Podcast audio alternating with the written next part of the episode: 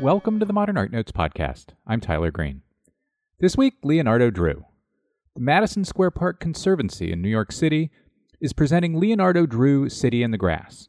Drew's over 100 foot long work presents an abstracted cityscape atop a pattern carpet recalling panorama. It's on view through December 15th. Drew's work is also on view at the Museum of Contemporary Art Los Angeles in Open House Elliot Hundley, a collection installation that Hundley curated. It's at MoCA's Arata Isozaki Design Building through September 16th. Finally, it's a true summer of Drew in New York this year, as Gallery Lelong is showing new work through August 2nd. Leonardo Drew makes sculptures and works on paper from natural materials that Drew has often oxidized, burned, or otherwise nudged toward collapse. His work often references American and transatlantic history and social injustice. In 2009, the Blaffer Gallery at the University of Houston organized a mid career survey of his work. The catalog's really terrific. Drew has also had solo shows at the Fabric Workshop in Philadelphia, the Hirshhorn Museum and Sculpture Garden, and at the Museum of Contemporary Art San Diego. One quick note before we get to this week's program. As you probably know, the sound for our show was created by the artist Steve Roden. This weekend, Vielmetter Los Angeles opens Roden's latest solo exhibition, Cloud Cloud. It'll be on view.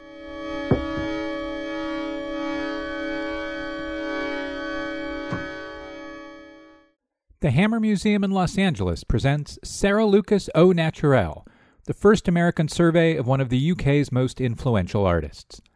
Featuring some of Lucas's most important projects alongside new sculptural works created for the exhibition, Au Naturel offers a rare chance to see more than 130 works in photography, collage, sculpture, and installation that have never been shown together in the United States. Sarah Lucas Au Naturel is on view June 9th through September 1st at the Hammer. Details at hammer.ucla.edu. Hammer Museum. Free for good.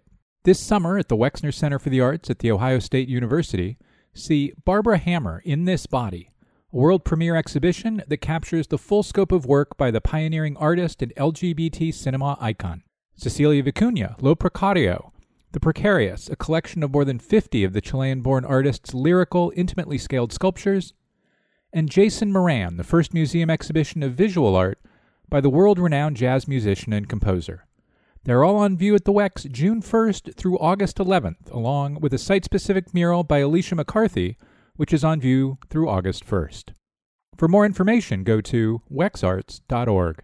Peter Paul Rubens is recognized as one of the most celebrated painters of all time, but his international acclaim was far from an assured outcome. Witness his rise to the highest ranks of European painters in Early Rubens, on view now at San Francisco's Legion of Honor Museum. Focusing on what is arguably Rubens's most innovative period of production from 1608 until about 1620, the exhibition showcases almost 50 works, including large scale paintings never before seen in the U.S. Don't miss your chance to see early Rubens at the Legion of Honor before it closes on September 8th. Visit legionofhonor.org for details.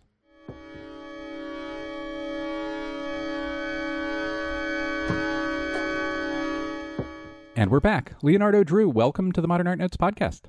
Hello. it's nice to meet you. Let's start by talking about the big new sculpture of yours, City in the Grass in Madison Square Park in New York.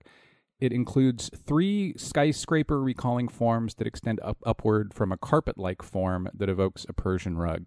Let's talk about the three vertical forms first. So they certainly recall skyscrapers, New York's, but for me, they also recall the towers and proportions of Angkor Wat and and other ancient structures. Angkor Wat being, of course, in Cambodia.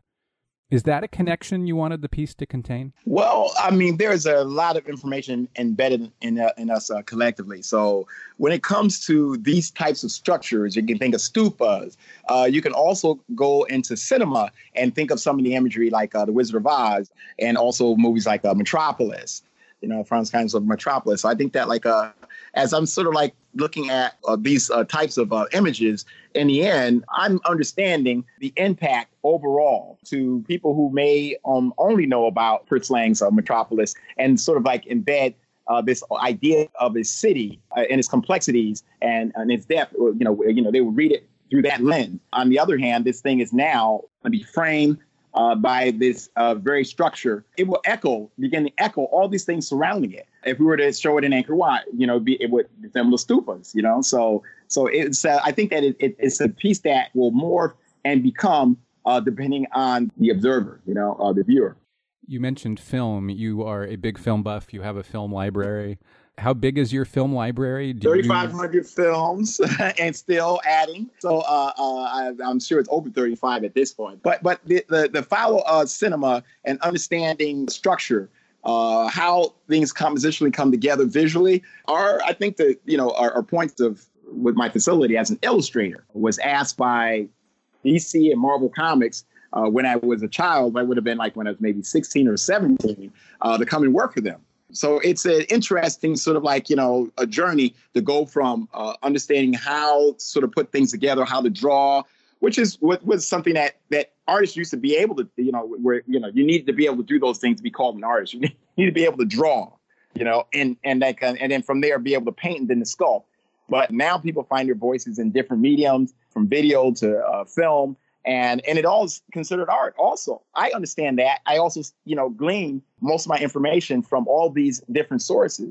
It's a matter of like just you know what is it you're, you're after you know like uh, spiritually and otherwise and then you end up abstracting that and creating. You know when you're working on an object or or you're you're you're uh, addressing a commission do you ever go into that film library specifically looking for something, thinking of something? Well, films are on all the time. I mean, it's on right now. I mean, it's like, oh, there, there's never a moment when there's not a television on. There's like a there's a living area television's on. There's a you know the studio, and people always go on about the uh, I guess the Art 21 uh, documentary, and they see this uh, the, the television on with black and white films. This is not staged. It's just uh, you know you come into my space, and this is what you're going to experience. And so, uh, you know, within each space, there are like uh, three working areas in the uh, in the studio, and there are televisions in each one of those spaces. But you know, and my, you know, like I have assistants, and they, you know, pretty, you know, just put up with me, and whatever I need to sort of like have on. But I grew up around five brothers, so the very idea that I, I can't work in a uh, in a space that doesn't have uh, some sort of interaction, some madness around it so I need to sort of create in chaos in order to realize my best side of myself. So it, it's a it's a the television is a and the uh, movies are, are are part of a process that I need to sort of have around. You know, like when I go downstairs uh, initially in the morning, it, you know, like I program everything so they know not to touch. Don't touch the TV. Don't touch the TV. Do not touch anything. You know, it's like uh, I, you know, I will, you know, orchestrate that. I need to, you know, have my uh, cue is from that, you know. We talked about the cityscape element in in City in the Grass. I think I see cityscapes in your work going back to 2012 or so. Works like number one, number 153. I, they've got to be intentional, of course. So uh, you would think. No, no. Honestly, I'll tell you, these things happen by happenstance. It's like um the the, the whole idea of the city uh, came from the kids who play outside of my studio. Now, my area is like the biggest area in the uh, in the neighborhood, so for the kids, so they want to play there, and so like, uh, and they can see inside the studio, so they can see me working. Now, if you're working, you know, uh, on the on the floor on these pieces, I have to start on the floor. Uh, they're not on the wall first; they start on the floor, so they, they can see these things and they go on to say, "Oh, it looks like it's you know it's like New York City. It looks like the uh, skyline, you know." And and I'm hearing this like I've been hearing this for some years now, and then I end up hanging them on the wall, and now it's become that plus, you know. But the fact is, when we decided to do City in the Grass, it was like, okay, uh, you're going to be doing an outdoor, and you're not really a you know outdoor sculptor, so you're up against what kind of elements here? There were weather, all these things uh, uh, that are, you know, probably going to sort of cause some situation. So if I build something gigantic, which is what we had initially thought we were going to do, like a 60 foot tall uh, sculpture, I say, well, I mean, I can see these things are coming out and, you know, decapitating someone. You know, we're talking about, you know, uh, I'm not like, you know, I'm not made for uh, this this kind of situation. So I had to be smart. And I had to sort of like say, okay, let's uh, figure out another way. But I just recall like the kids playing outside the uh, studio and it was like, wow, from their perspective, you know, they're like Gulliver, and they're looking down onto Lilliput. So it's it's a it's just a uh, you know it's just a no brainer. It's like okay, you need to sort of take this thing down. You know, like uh, where uh, uh you know gravity is not going to affect it as much. You're, you're going to be doing a ground based sculpture, and the idea of an undulating city was what came to mind. You know, like it was going to be this kind of, you know, long, uh, gigantic uh, piece of something like 109 feet long by 32 feet wide. of this undulating wooden carpet. Keep in mind, this was happening and I, I over a four, almost a four year period. So all the things that I was going through at that time uh, started to sort of affect this work. So my journeys back and forth to China, which was happening right around the same time, working with porcelain and with uh, glazing, and color was starting to sort of introduce itself to you know to the work. And what ended up happening was it started it forced its way into this uh, city in the grass. It became like less of a actual city and more of a car because of the color that I was experiencing in China. And so that's how that all got going. So we're talking about City in the Grass, which is called City in the Grass, but usually you title your works with numbers. You number them. So number 78, number whatever. And, and you've talked about that in, in other interviews, so I'll probably leave it alone. But if I if I mention, for example, number 153, is your recall such that you'll know which one I'm talking about? no. I can I can tell you honestly, this all the cataloging uh, per, for cataloging purposes. If you were, if I was no longer here, you know, you would be able to go backwards and say, okay, yeah, this one comes before that one because guess what? You know, like a one become, comes before two, and so on and so forth. So I and, and so like I know what number eight is because number eight is the mother piece of all my works. And uh, in effect, it's like uh, you know because number eight is actually created from one to seven. So there's no one to seven because they be they were taken apart to create number eight, and that is a process has also been uh, a part of uh, how I realize my work is that there's a layering uh, of, of, of, things that are happening in each work, a life, so to speak. Each work has sort of a life force, but the longer they live and the more iterations, the stronger the work becomes. So I am, there's nothing sacred in the studio. So things get taken apart and put into, you know, like a new works on a nonstop. So, I, you know, it's all a part of this uh, winding journey. So the numbering has everything to do with allowing the viewer to actually, you know, you you know, the work is I don't feel the work is egocentric. So it's like you I pull myself far enough away out of it. My experiences and my travels with the work are, are all about are for me. They're not necessarily for the viewer. I'm handing them this uh, piece of, uh, of, of, of life, which is the artwork, and, and I'm allowing them to find themselves in it. It becomes a mirror, you know. So they should be allowed to see themselves without any cues or hints and that's what titles do. And use words to sort of like try to explain art. You know, I've always I pulled away from that one a long time ago. You know, so so I think that like uh, uh if you were to sort of go by the history of the work, yeah, sure. I mean, there's a there's a way of realizing these things. And um, I just think that it's a, it's a safer approach to allow uh, the work as much uh, leeway as possible so that the viewer can find themselves. The viewer should be complicit in, in, in uh, actually uh, realizing uh, the work. And I think that you know, this this is one time where I allow a working title because in the studio we don't go around saying that is number one, that is number twenty, and that is no. It's like uh, it's a they've got working titles. So there's Action Black, there's uh, the, you know like, and then of course there's City in the Grass, and there's like Big Color. So and I would call out, okay, this is what we're working on right now, and it's not a number, it's a it's a it's a working title in the studio. So once Brooke Rapaport got a hold of the idea, I, when I said City in the Grass, it was just a working title in the studio so that uh, my workers will understand what we are talking about.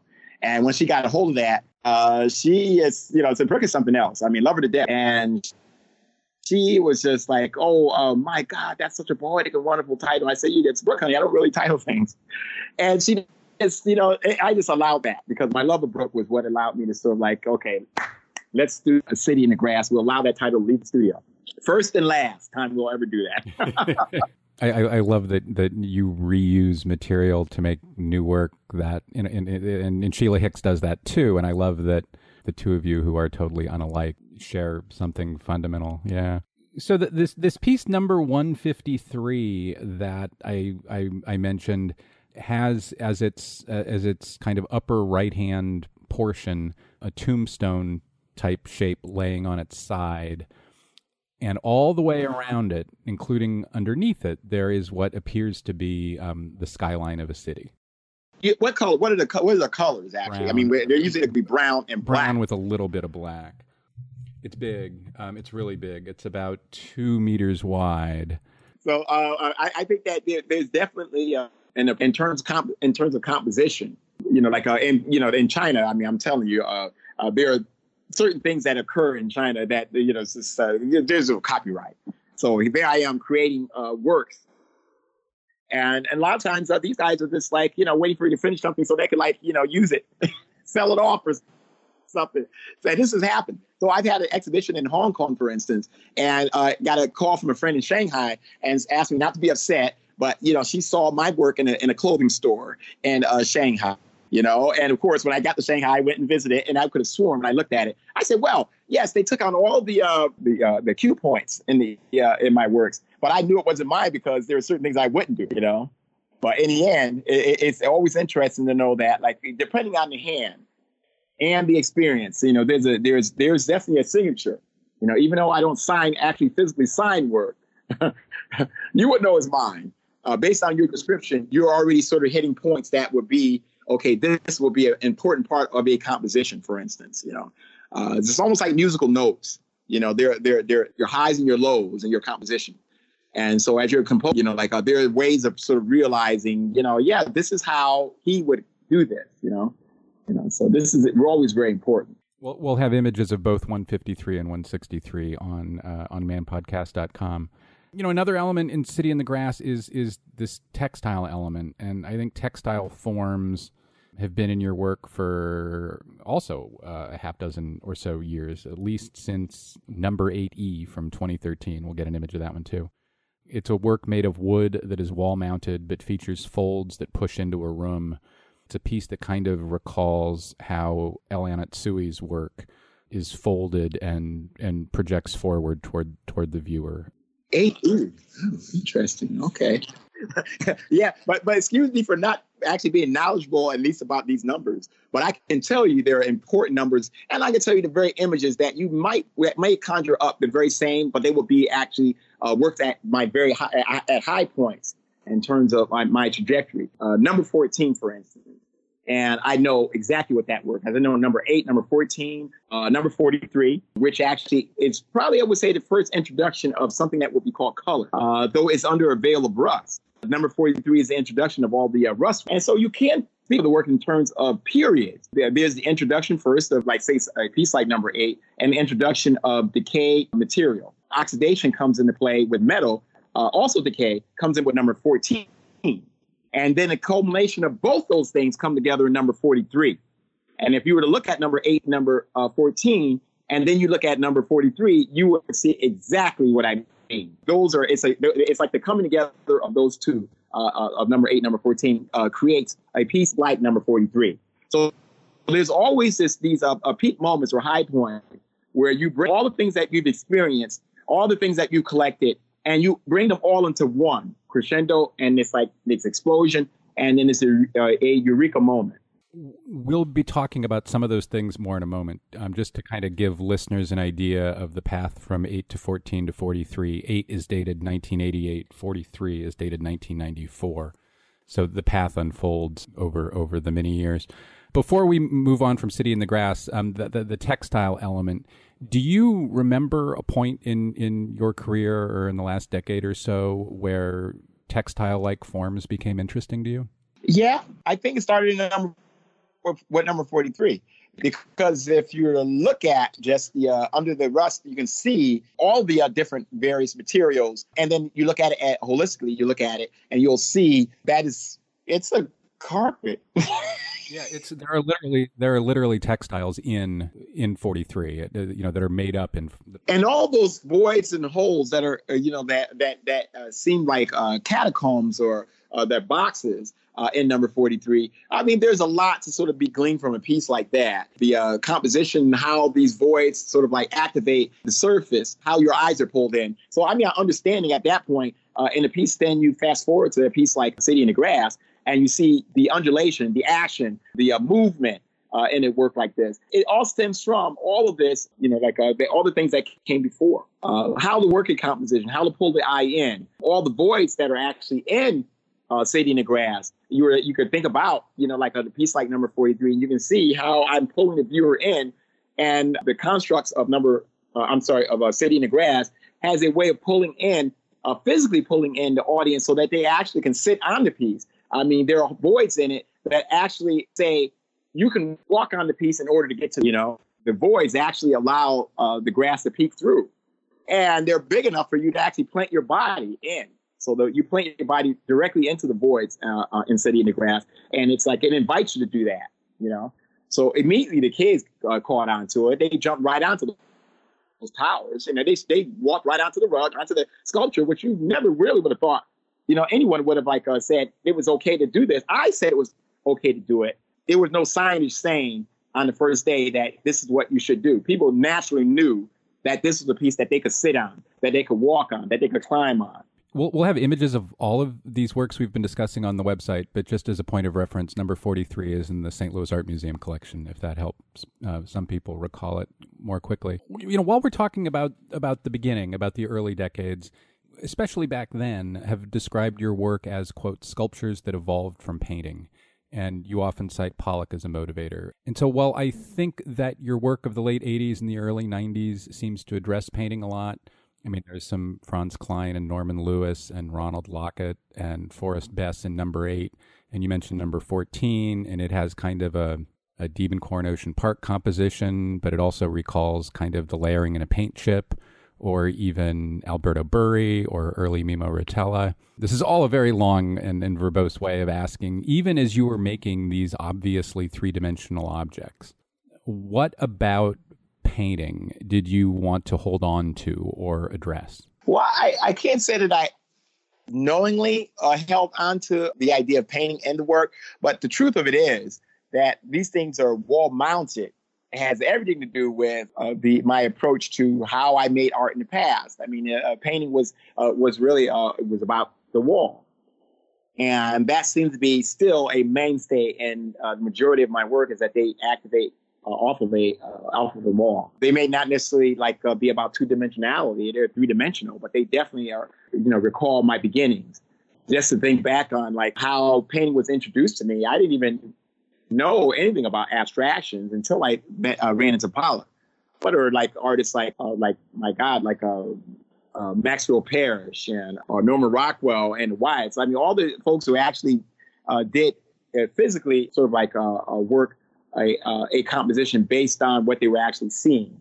And I, I, understood that that was how you made art. But once I saw uh, Jackson Pollock, you know, that was completely uh, compromised, yeah, that approach.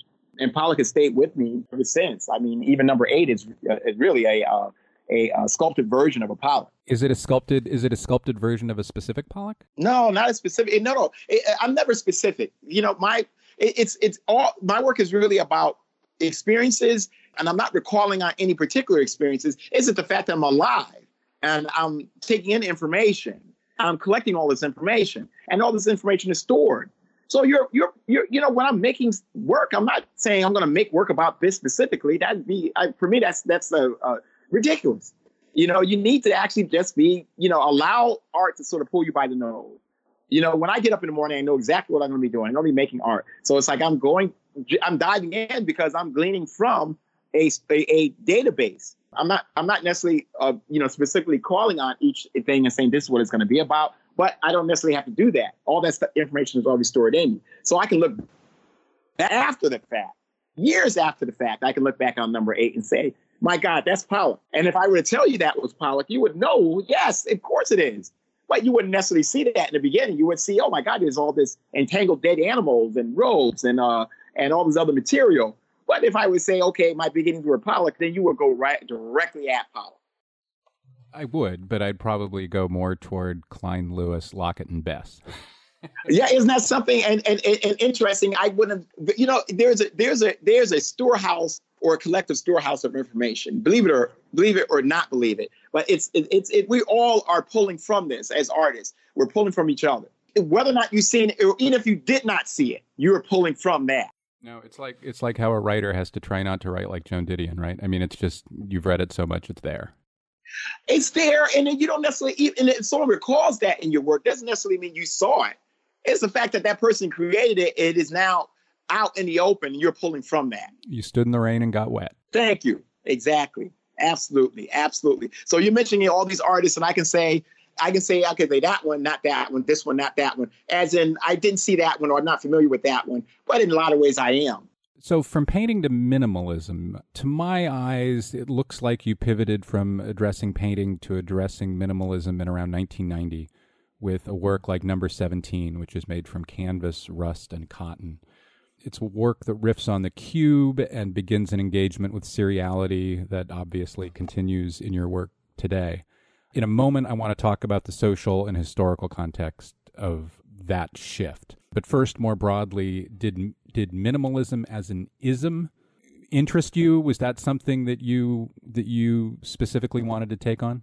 Well, honestly, minimalism came about as a vehicle for practical. If you're making things that are, are too big to get out of your out of your apartment, you know, which is where I was working. I wasn't always in the studio, so it was like you're working in an apartment. You have to be able to take these things apart in order to get them out. A friend of mine came over and said, "How are you going to get this out of here?" And I was just in the, you know, I was just about creating the work. I wasn't about, you know, really getting it out of there. But he brought up an interesting point. If I needed to get it out I couldn't get it out. So all these things began to sort of break them up into these like, you know, you know, like a, a reasonable size uh, increments that I could hang without a bunch of studio systems. So that means like if I were to have a plate that was like 24 by 24, I could take a bunch of those and create APs, either puzzle fitting it together or joining them, locking them together. You know, so so it was it was really a, a vehicle for you know for practical, and then minimalism is just an additive to that. If you break up break up things in grids, people immediately go for that construct as minimalism.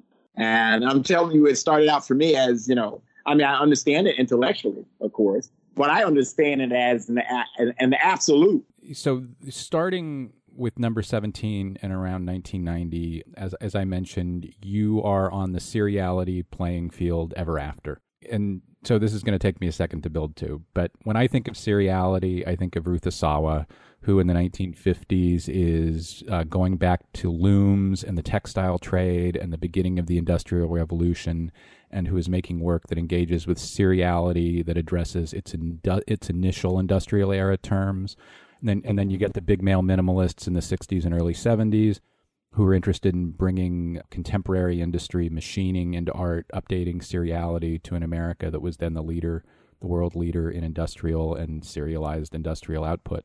The works in which you first address seriality are made from substantially cotton. Were you intentionally putting together cotton and seriality and cotton and industry to make a point about how black lives in America had been viewed as an industrial machine. You know, I'll tell you something about that body of work, which actually uh, that would have been in 1992. Uh, my introduction, the true explosion onto the art world was that exhibition in 1992, which did have the uh, cotton wall uh, piece in it. Well, 23, 24, and 25 all have cotton. Yeah, they all have cotton. All of them actually are you know, have cotton involved in them. Uh, 25 being an actual cotton wall that's been a, part of the uh, Rubell's traveling exhibition for the last like 10 years now. That is a, a statement uh, that was made then, did not find it necessary to sort of continue to sort of like, once I sort of like hit a point or say something uh, absolutely uh, at its, at, its, uh, at its loudest, it's not necessary to continue to beat that. So you won't necessarily find a bunch of cotton works thereafter. You know, what I need to say that's uh, uh, that in that statement was said then in 1992.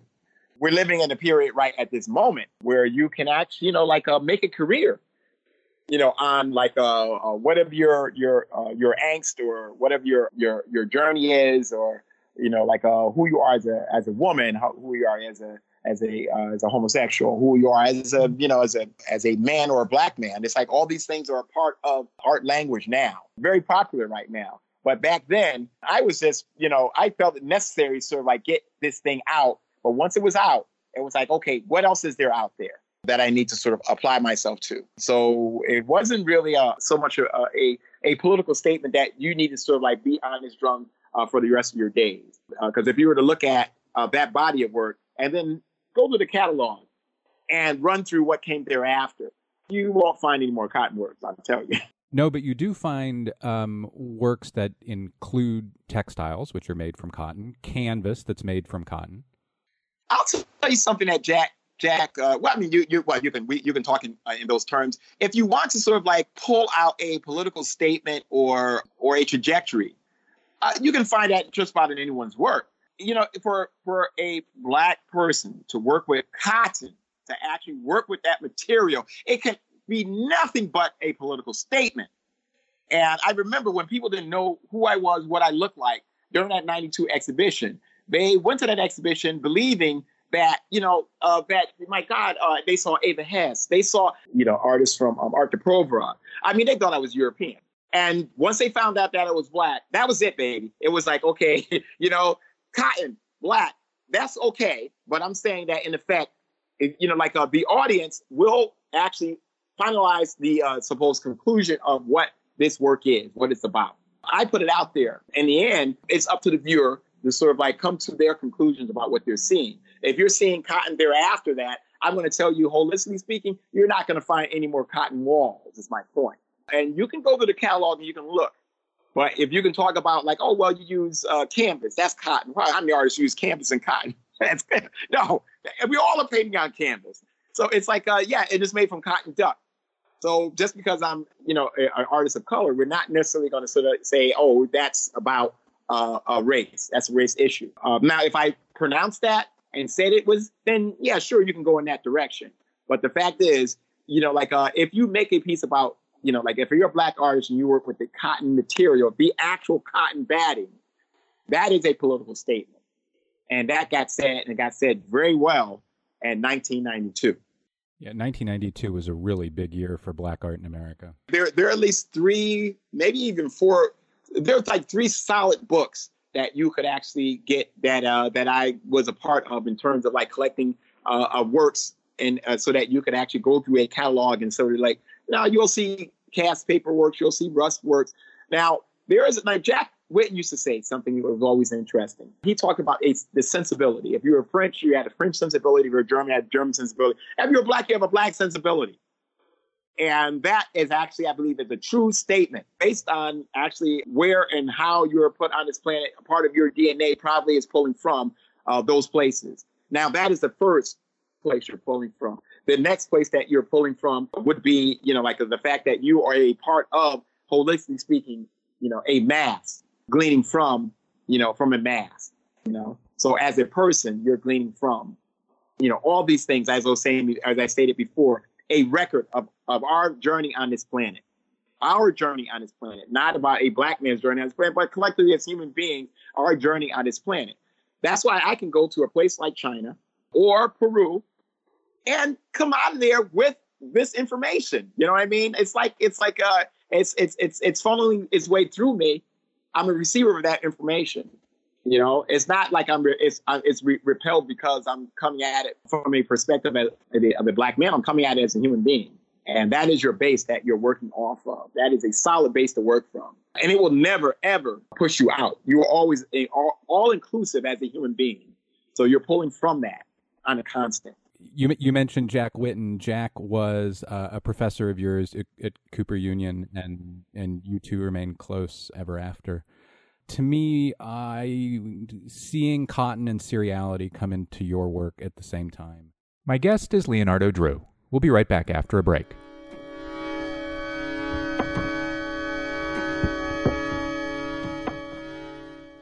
The Nasher Museum of Art at Duke University in Durham, North Carolina presents Pop America, 1965 to 1975, the first exhibition to present a hemispheric vision of pop art. Visitors who know and love pop art for its engaging imagery will rediscover pop as a verb, a strategy for communicating powerful content throughout the Americas. The exhibition shows how Latin American and Latino and Latina artists made a significant contribution to this artistic period. Pop America features nearly 100 works by a network of Latino and Latina and Latin American pop artists connecting Argentina, Brazil, Chile, Colombia, Cuba, Mexico, Peru, Puerto Rico, and the United States. Pop America is the culmination of groundbreaking research by guest curator and Duke professor Esther Gabara. The first ever Sotheby's Prize was awarded to Pop America last year. On view February 21st through July 21st at the Nasher Museum. Visit nasher.duke.edu. Celebrate wine and inspiring conversation at the Getty Villa on June 2nd and 16th. Learn more about the exhibition Plato in LA Contemporary Artists' Visions, hear UCLA classicist Kathryn Morgan discuss Plato's relevance today, and enjoy wine and appetizers with fun loving philosophers in an enchanting outdoor setting. Find out more about this perfect summer event and get tickets at getty.edu slash 360. The Museum of Contemporary Art San Diego presents More Like a Forest Paintings and Sculptures by Richard Allen Morris at its downtown location through October 27th. This presentation, comprising a sculptural series from the artist's collection, as well as paintings drawn from the museum's own holdings, highlights Morris's ceaseless transformation of ordinary materials into extraordinary creations. For more information, visit mcasd.org.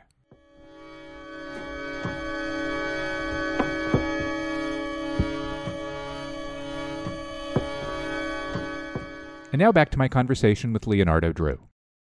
Just very much screams to me that the original seriality, in a way, was exploited black labor.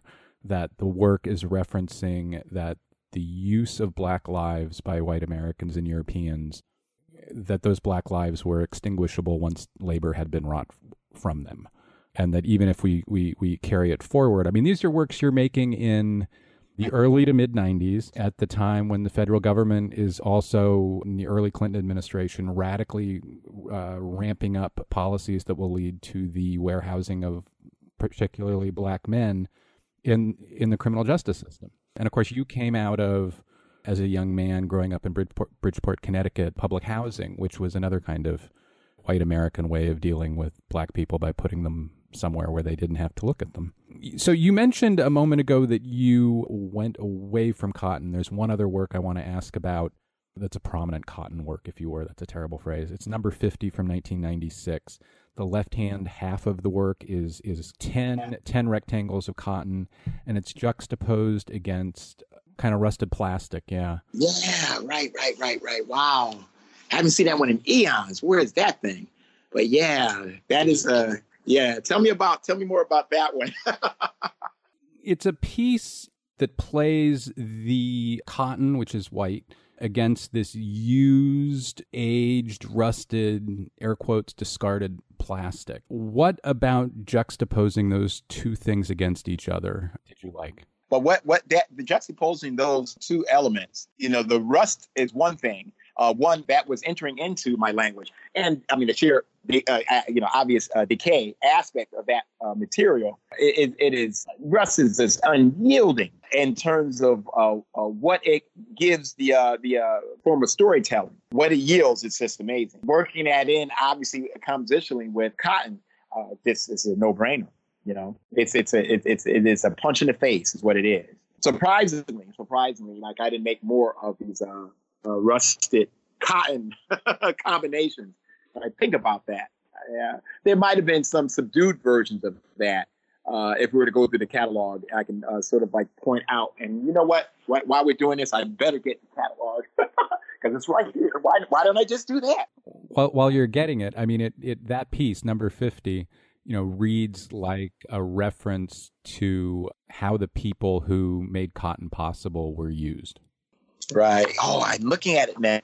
Oh my goodness. Number 50. Oh, wow. Yes, it, it is something. But I'll tell you another piece that actually works off of that and, and, and, and has a minimal aspect. It's number 51, not too long after that one, right? Uh, it, it, has this very digi- digitized, uh, also cityscape aspect to it, number 51, uh, which also has the cotton and rust. And 51 has that seriality and that reference to cities or warehousing of people or. Absolutely. Absolutely. Listen, all that is undeniable. Now, honestly, if I were, like I said, these things are created and then the story is told thereafter, if that makes sense. Now, if I were to go back to number 43, uh, looking at that piece and looking at, you know, like uh, these voids, I'm in the catacombs when I visited Dakar, going to Gorée Island and seeing the uh, catacombs uh, where my folks were held. It's pretty evident in, in pieces like number 49 and number 43 absolutely there's no way that you can sort of work your way around that one. That that that where those works will recall those periods in history. And they also will recall like obviously tenements and things like that. So uh, in the uh, drawings that came many years later uh, drawings like 1a and 2a they are absolutely definitely uh, they will recall uh, some of these uh, you know structures like tenement housing or minim, you know, minimalist grid. You know, so you know, it, you know, in the hands of whomever is you know like uh, uh, at the helm of these things yeah indeed you will you know find a language to sort of like to understand uh, what is actually visually happening happening in front of you Now, keep in mind that I'm actually just a recorder of information. I'm an artist, and that's what I do. And it's like I'm dragging in all these things, abstracting them, and putting them back out. And you, as a viewer, are left to make sense of it. Okay. And I will never specifically say that this is what this work is about. What you're saying, in effect, is what you're reading, and you can talk about the history of our country and the treatment of of my people, uh, uh, you know, throughout history, and read that into the works. But I'm going to say that I'm the, I'm a vehicle probably for grabbing information and and and pushing it back out there. Now, if we were to introduce these very same things in another country, what would the read be then? You know, if they weren't familiar with my work, what would the read be then? They might be drawn to it aesthetically, you know, for uh, for various reasons, and, or just like uh, they feel the weight, the emotional weight of what they're standing in front of. But I'm only giving them a number. I'm not giving them a title. I'm not giving them any hints. But if they're reading, you know, someone's subtext, you know, like uh, uh writings on these uh, words, yeah, sure, they'll they'll use that. But I'm saying if we honestly want to sort of like introduce these works as as totems, as absolute uh, sculpted images, uh, emotionally weighted structures, you know, like um, if you're standing in front of a Richard Serra, it's like okay, make sense of that.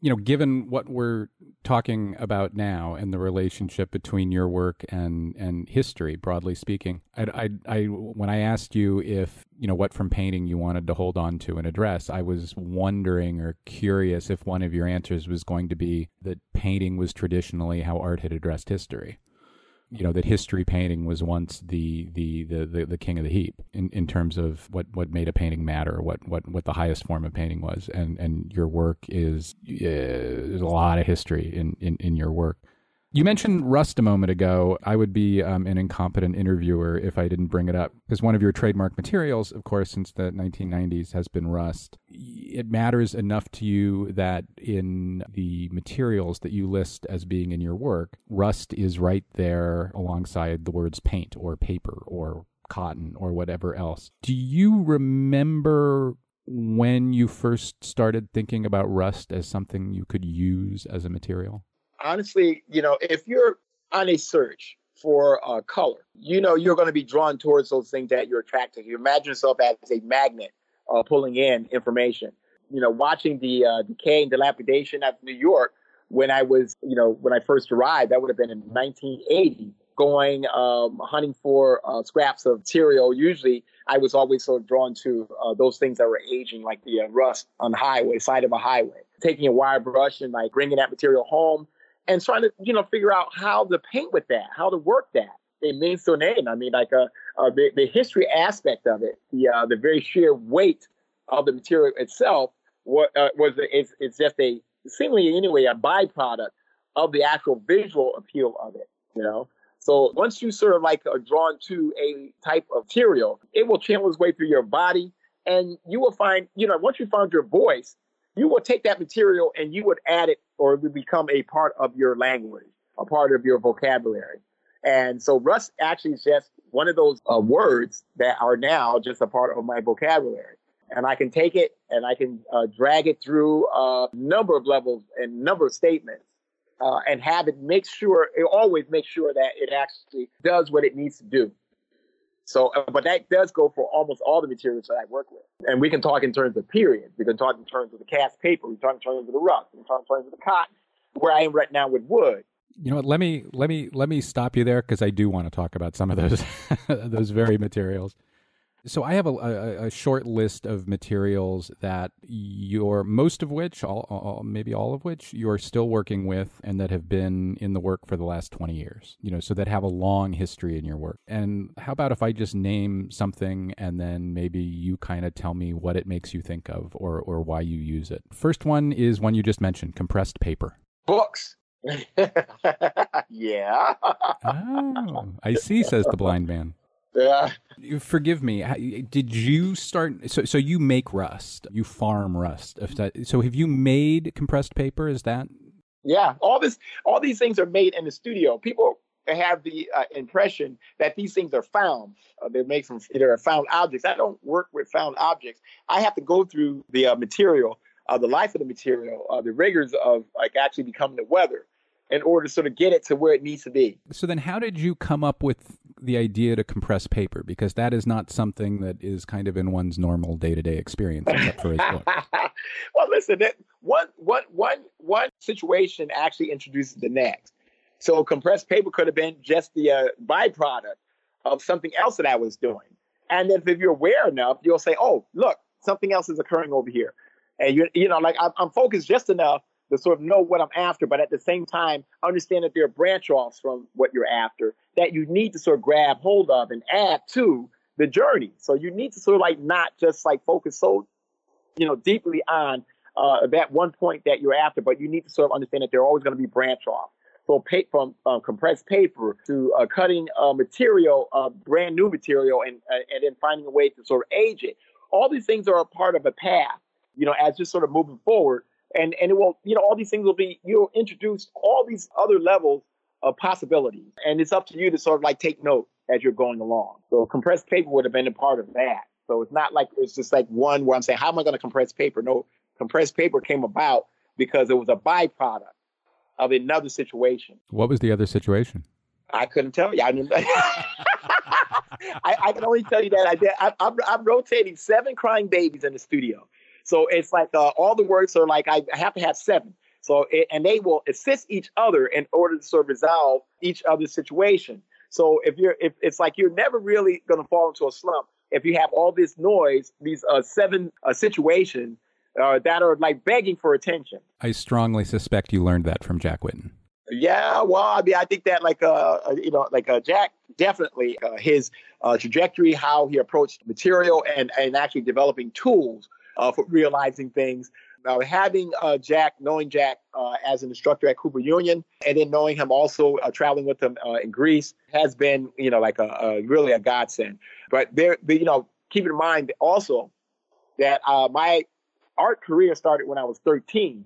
And so there were always older artists around me, mentors. Jack just being, uh, you know, a, a, part of a long line of mentors during my young life that were instrumental and me actually realizing what needs to happen uh, or what was the next step in terms of like uh, this life as an artist.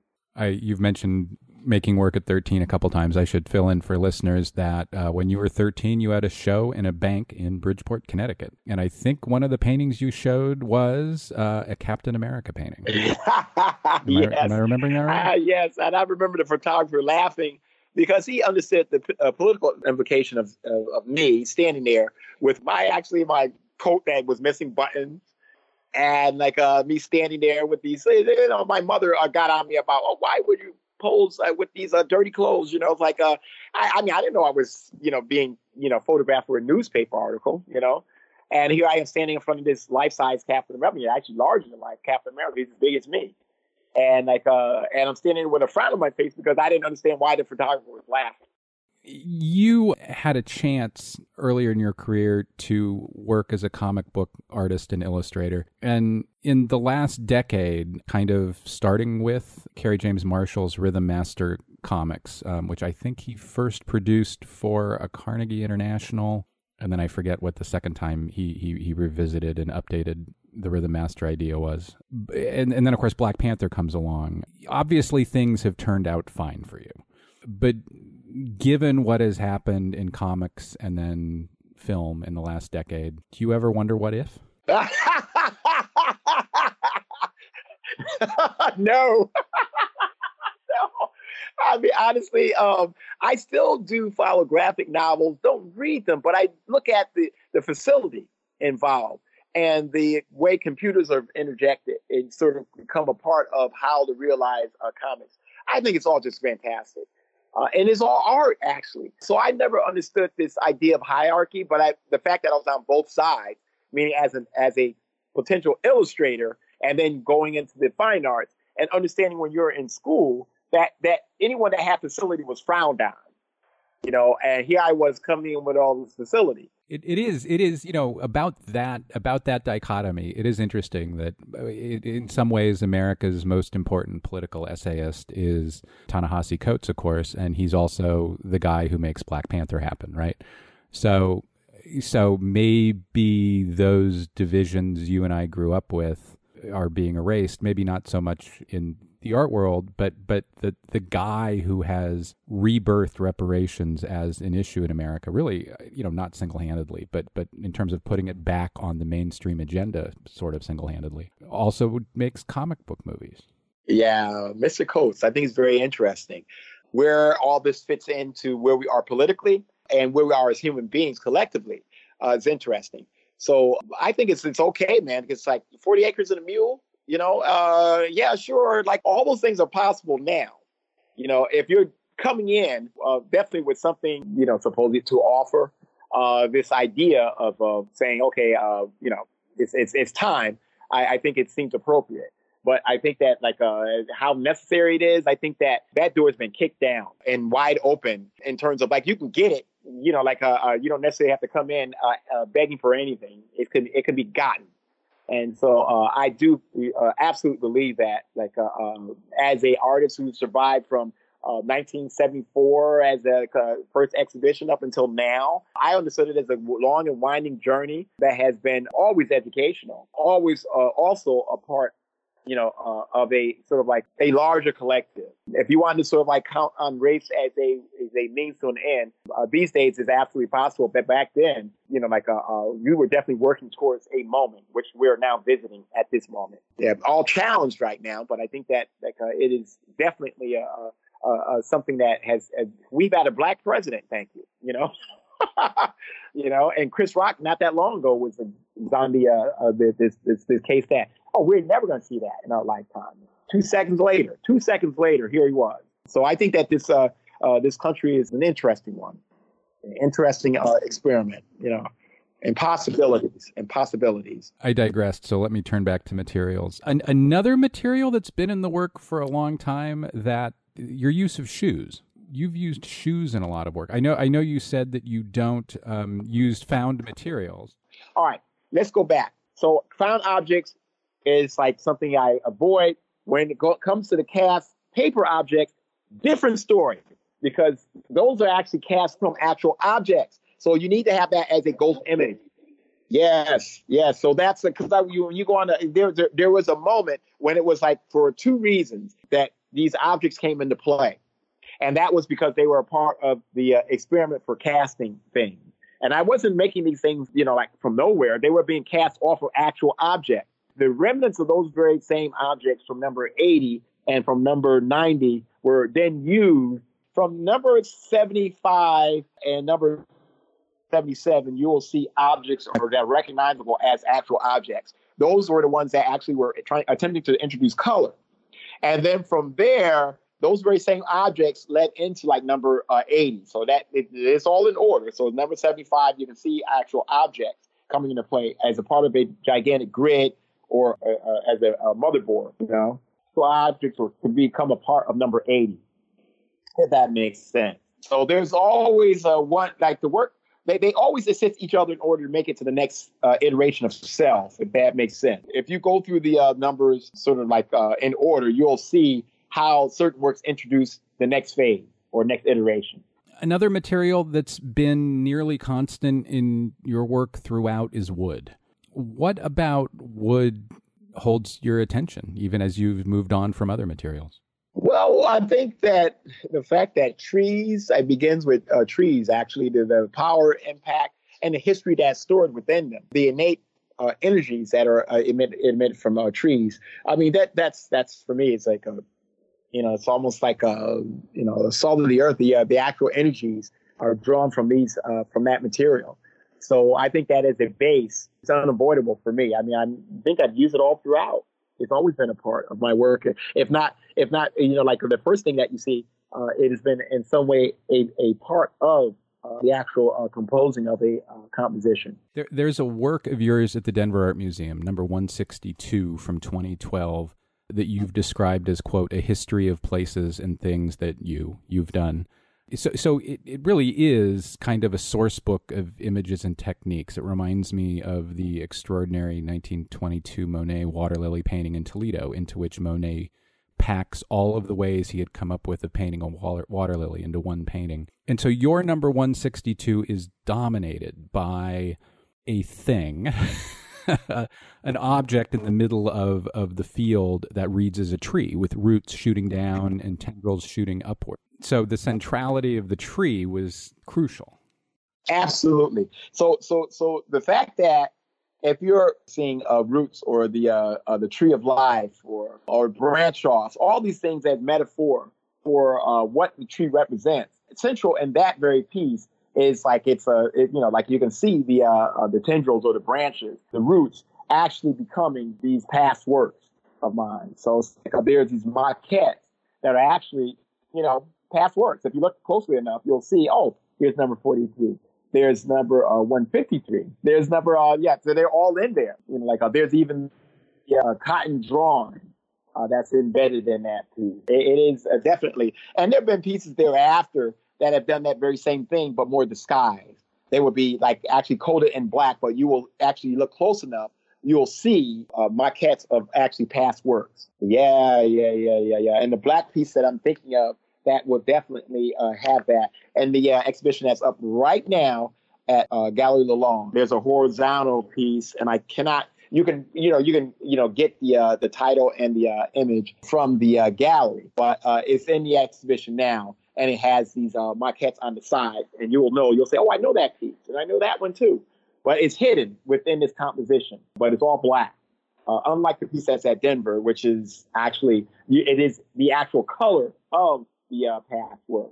The work in Denver and a lot of other works have not just uh, lumber, you know, the refined product, but they feature kind of roots and branches and and pre-wood wood, if you will. Why did you decide to also use roots and branches? Oh well, uh, just the idea that, like I said, you can be a receiver of information. You you you know you become an antenna or root it to the ground in order to sort of glean the information of, of, of places that you travel to. So whenever I'm moving around, you know, I understand that in order to sort of reap the benefits of where you are, physically where you are, you need to sort of pull from, geographically pull from that place that you're in at that moment. Within that earth, you know, you're rooted to that place at that moment. You can pull from, you can pull that information out. I will pull that information out and I'll hand it over to you. It goes through me and abstract it and then it's pushed out. That's art. That's how it's made, as far as I'm concerned. What's what's kind of great about the roots and the branches in that Denver piece is they dominate the piece. They're maybe two thirds of the piece, but behind them, air quotes behind them, in that source book of things you've used, is is that exact image almost. It's I, I think it's a reference to number ninety five, which is a kind of Tower of Babel shaped piece you made that's wall mounted but projects into a room. We were talking about layers before, and that piece is is is full of layers. Two more things. In 2000, one of your first big museum shows was a uh, a Hirshhorn show in their Directions, what used to be their Directions series, and you created an enormous, I think it was like 20 feet long, piece number 77 that was a site specific installation the museum you know which acquired other of your work did not acquire that one and it no longer exists. Could you tell the story of what happened to what was that piece? Well, I mean, it, it, honestly, nothing is really sacred when it comes to my process. So if I'm creating something, uh, I go through that, and the next phase of that is uh, if, if it's possible to actually take it to the next phase of self, next next uh, iteration of, of what is uh, necessary to sort of like carry it through to the next life. So a uh, piece like uh, number 77, which is one you're describing, which was actually like 35 feet long. 35, good lord. Yeah, yeah, and like 17, 17 feet tall. It was floor to so, ceiling. Uh, it was, yeah, it was literally yeah, yeah. floor, floor, to ceiling. ceiling. Took on that whole space. You know, all the bits and uh, uh, pieces, you know, like that then became a lot of that, uh, uh those parts became number 80. You will see that it's a constant throughout my work that, that number number uh, actually number 43 actually comes from number 40 and combination of actually number 40 and number 39 and th- all you have to do is look closely enough you say oh my god there's the same boxes. There they are. There, there, there is always the uh, potential for taking these works to the next uh, phase of self and i'm always open to that so there's never a point where I, I think that you lose a work of art now historians will tell you that that is not true that that work is no longer no longer exists. I will tell you from the um, perspective of the uh, person that creates it that that there's always potential in that material. And the fact that it, it's like the Grand Canyon, it's layered. It all has all this history in it. The more you beat it, the more you it lives, the more it it, it takes on, you know, more history. And like um, once it reaches its final self, it brings all that history. So it's like a life lived. And and I'm pretty sure that you know if we had if you hadn't already just done it, I could find five things that came out of the physical parts of 77 because there are there are recognizable parts. The last thing I want to ask is maybe a slightly oddball question, but it also relates to what we were just discussing in terms of, of number 77. You are quite often photographed working in your studio, you know, not not sitting on a stool and, and directing, but you know, on your hands and knees and doing things to artworks, doing very specific things with your hands, with objects that are smaller than your hands, making these small things part of the bigger things which we understand when we look at the photograph has also been made by hand. I am guessing that you're not just willing to be photographed this way, that you've kind of pointedly, maybe even almost conceptually encouraged it? Well, no, honestly, the, the people who are usually invited in are artists. So they're usually making their art. I mean, they're photographers, but they're making their art. So they're serious about like what they're getting. They become invisible in the studio. So the best of them, it's like the decisive moment. Andre Cartier-Bresson says decisive moment. That's what they're there for. And they're capturing moments and they're capturing compositions. I think uh, the best of them, John Barron's photograph or Mikey Kawakita's photograph. Mikey was here for like three months living in the space and capturing all these great photos. And only recently have we actually used them in a book. But the fact is, uh, those photos were taken back in the late 90s, and they all actually capture a moment. They capture me in either either uh, working or maybe sitting in front of a television. So Maki was here photographing, uh, like from start to finish. I mean, like, uh, and there are some by happenstance. Uh, certain photographs were taken when I was making the cotton wall.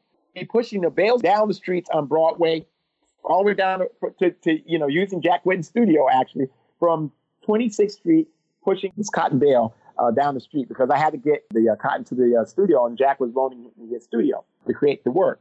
And so, uh, in effect, you know, like uh, these uh, photographs are, you know, they are the truth of what was actually actually happening at those moments. They were the decisive moments that were captured. So I would love to sort of I take credit and say I pointed someone and said told them to do this. But the fact is, these people are just great photographer. And I was fortunate enough to have them around, and they all, all wanted me as a subject. And so they became invisible. And that is the best photographers, they can do that. They just, you know, become a part of it, and they're there, and they're not, you don't even know they're there. Leonardo Drew, thanks very much. Uh, thank you. My pleasure. That's all for this week's show. The Modern Art Notes podcast is edited by Wilson Butterworth. Special thanks to Steve Roden, who created the sound for the program. The Modern Art Notes podcast is released under a Creative Commons license. Please visit Modern Art Notes for more information. Thanks for listening.